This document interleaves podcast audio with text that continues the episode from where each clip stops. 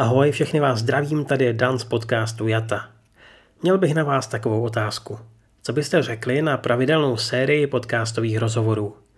Třeba o tom, jaké to je v Japonsku studovat. Bylo to hodně individuální. Uh, byl tam jeden takový skvělý pan profesor, takový moc starý. Ani si netroufnu odhadovat, kolik mu bylo. A to, ten, si, ten si mě náramně oblíbil. Dokonce říkal, že ho strašně jako baví kaligrafie. Jestli bych uh, si s ním nechtěla jako udělat hodiny kaligrafie. Taky o tom, jak se v Japonsku dlouhodobě žije. Mimo to, že se zrušili ty akce, tak vnímáš to vlastně nějak jakoby silně třeba ty, ty omezení?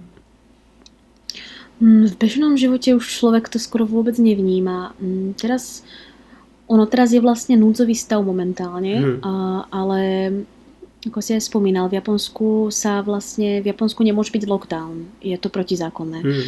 Takže to znamená, že tie núdzové stavy vyzerajú asi tak, že vláda silno odporúča, že nevychádzajte z domu. ale nemôže to nikomu zakázať a nemôže ani vlastne priamo ľudí jako individuálov pokutovať v podstate. Hmm. A nebo jaké to je najít si tam práci? Jak říkáš, no, jako papíry na to, oni tam slyší hodně. A jinak, jako myslím si, že je dobrý, když má člověk prostě kladný vztah k Japonsku a třeba trochu se aspoň snaží učit japonsky. To si myslím, že je vždycky jako plus. I když třeba neumíš úplně jako hmm. dobře, tak když se snažíš a No, ty to znáš. Řekneš pomalu koničiva a oni úplně, oh, úžasný, ty vy mluvíte japonsky. A ty úplně, no, ne. Pokud vás tohle zaujalo, tak první rozhovor si budete moct poslechnout už tento týden a další budou následovat.